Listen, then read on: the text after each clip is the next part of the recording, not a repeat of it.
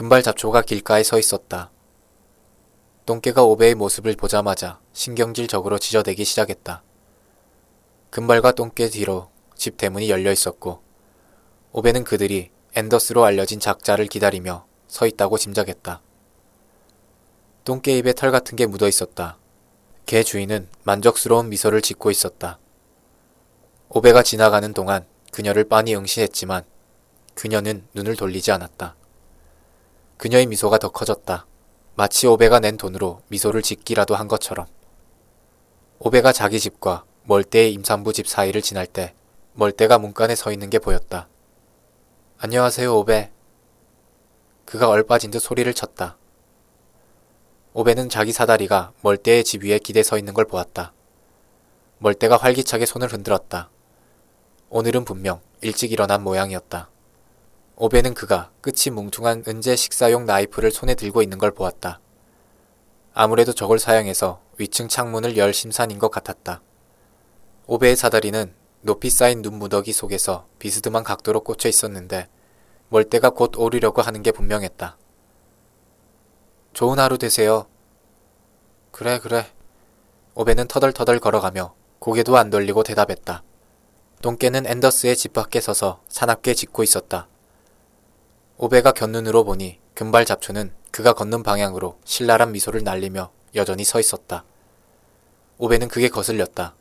이유는 알 수 없었지만 뼛속까지 심기가 불편했다. 주택들 사이를 걸어 자전거 보관소를 지나 차고로 가면서 그는 내키지 않지만 자기가 고양이를 찾으러 돌아다니고 있다는 사실을 인정했다. 하지만 고양이는 아무데도 보이지 않았다.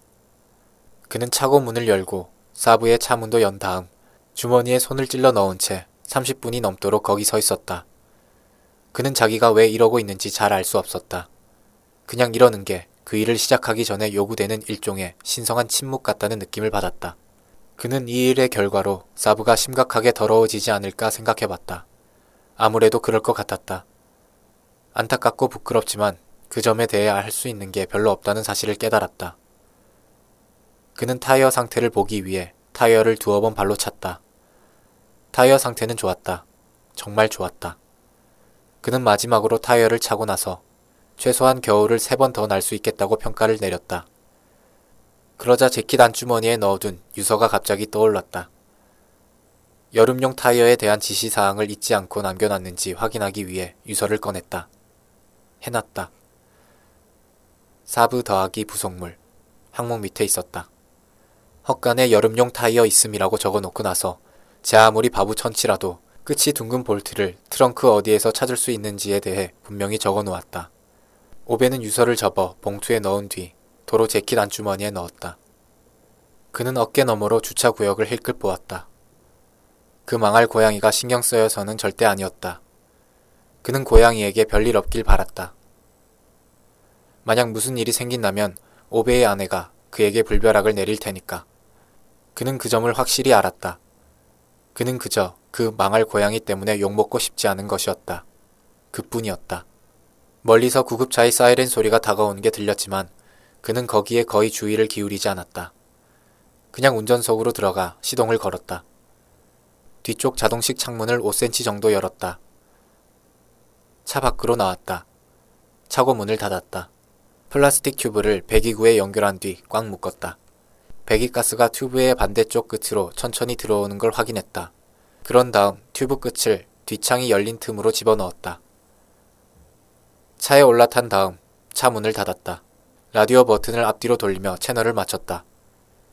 좌석에 등을 대고 눈을 감았다. 두터운 배기가스가 차고와 자기 폐를 1제곱센티미터씩 채우는 걸 느꼈다. 인생이 일이 될 줄 몰랐다. 열심히 일해서 모기지도 갚고 세금도 내고 의무도 다했다. 결혼도 했다. 비가 오나 눈이 오나 죽음이 우리를 갈라놓을 때까지 함께 하자고 서로 그렇게 동의하지 않았던가. 오베는 그랬다고 분명히 기억했다. 그녀가 먼저 죽는 쪽이 될 줄은 몰랐다. 그들이 얘기하는 건 그의 죽음이었다. 오베는 누가 차고 문을 두드리는 소리를 들었다. 무시했다.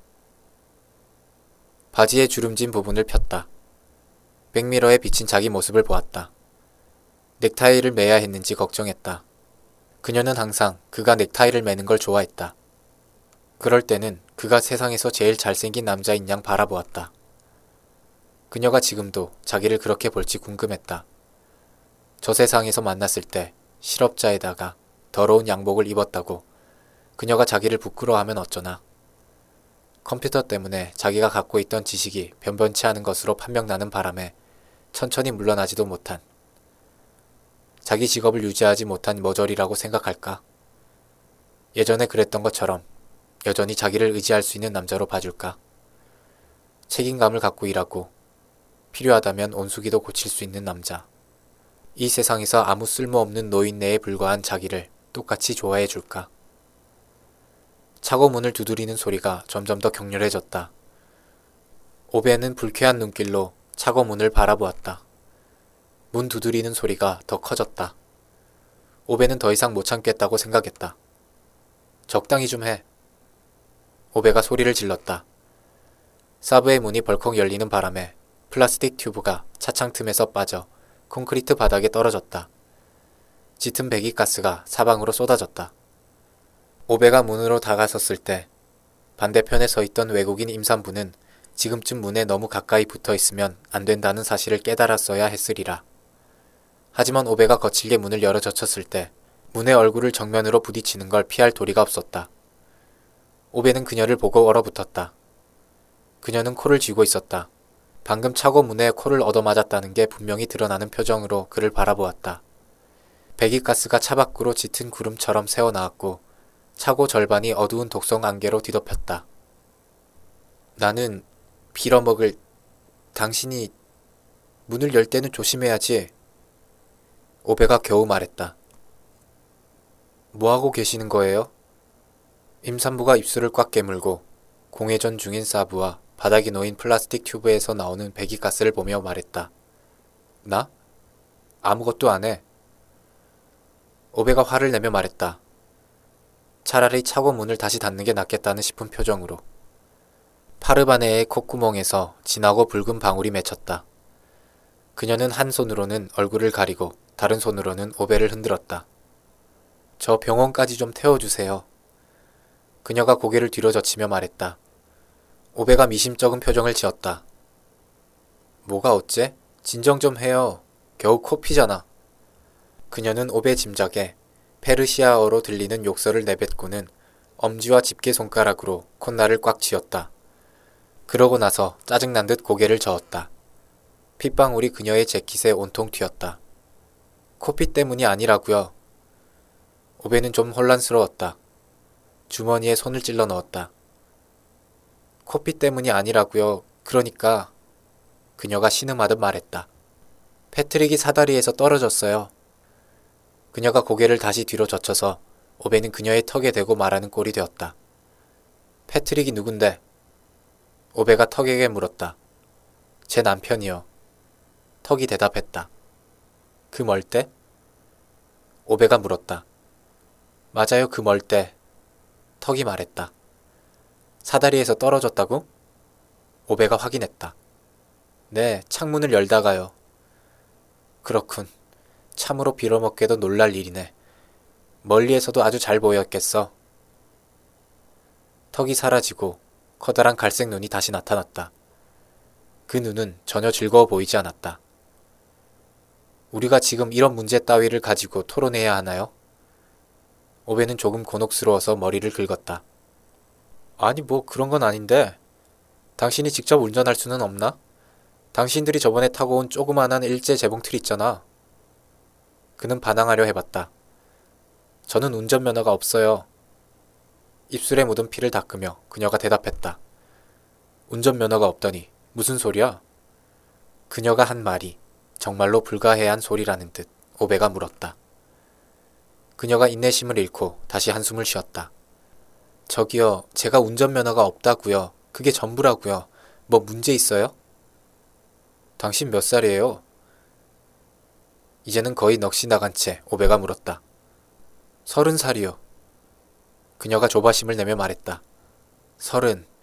그런데 면허가 없다고? 당신 뭐 문제 있는 사람이야? 그녀는 쉬는 소리를 내뱉으며 한 손으로는 코를 잡은 채 오베의 면전에서 짜증스럽게 손가락을 튕겨 딱딱 소리를 냈다. 집중 좀 하세요, 오베. 병원.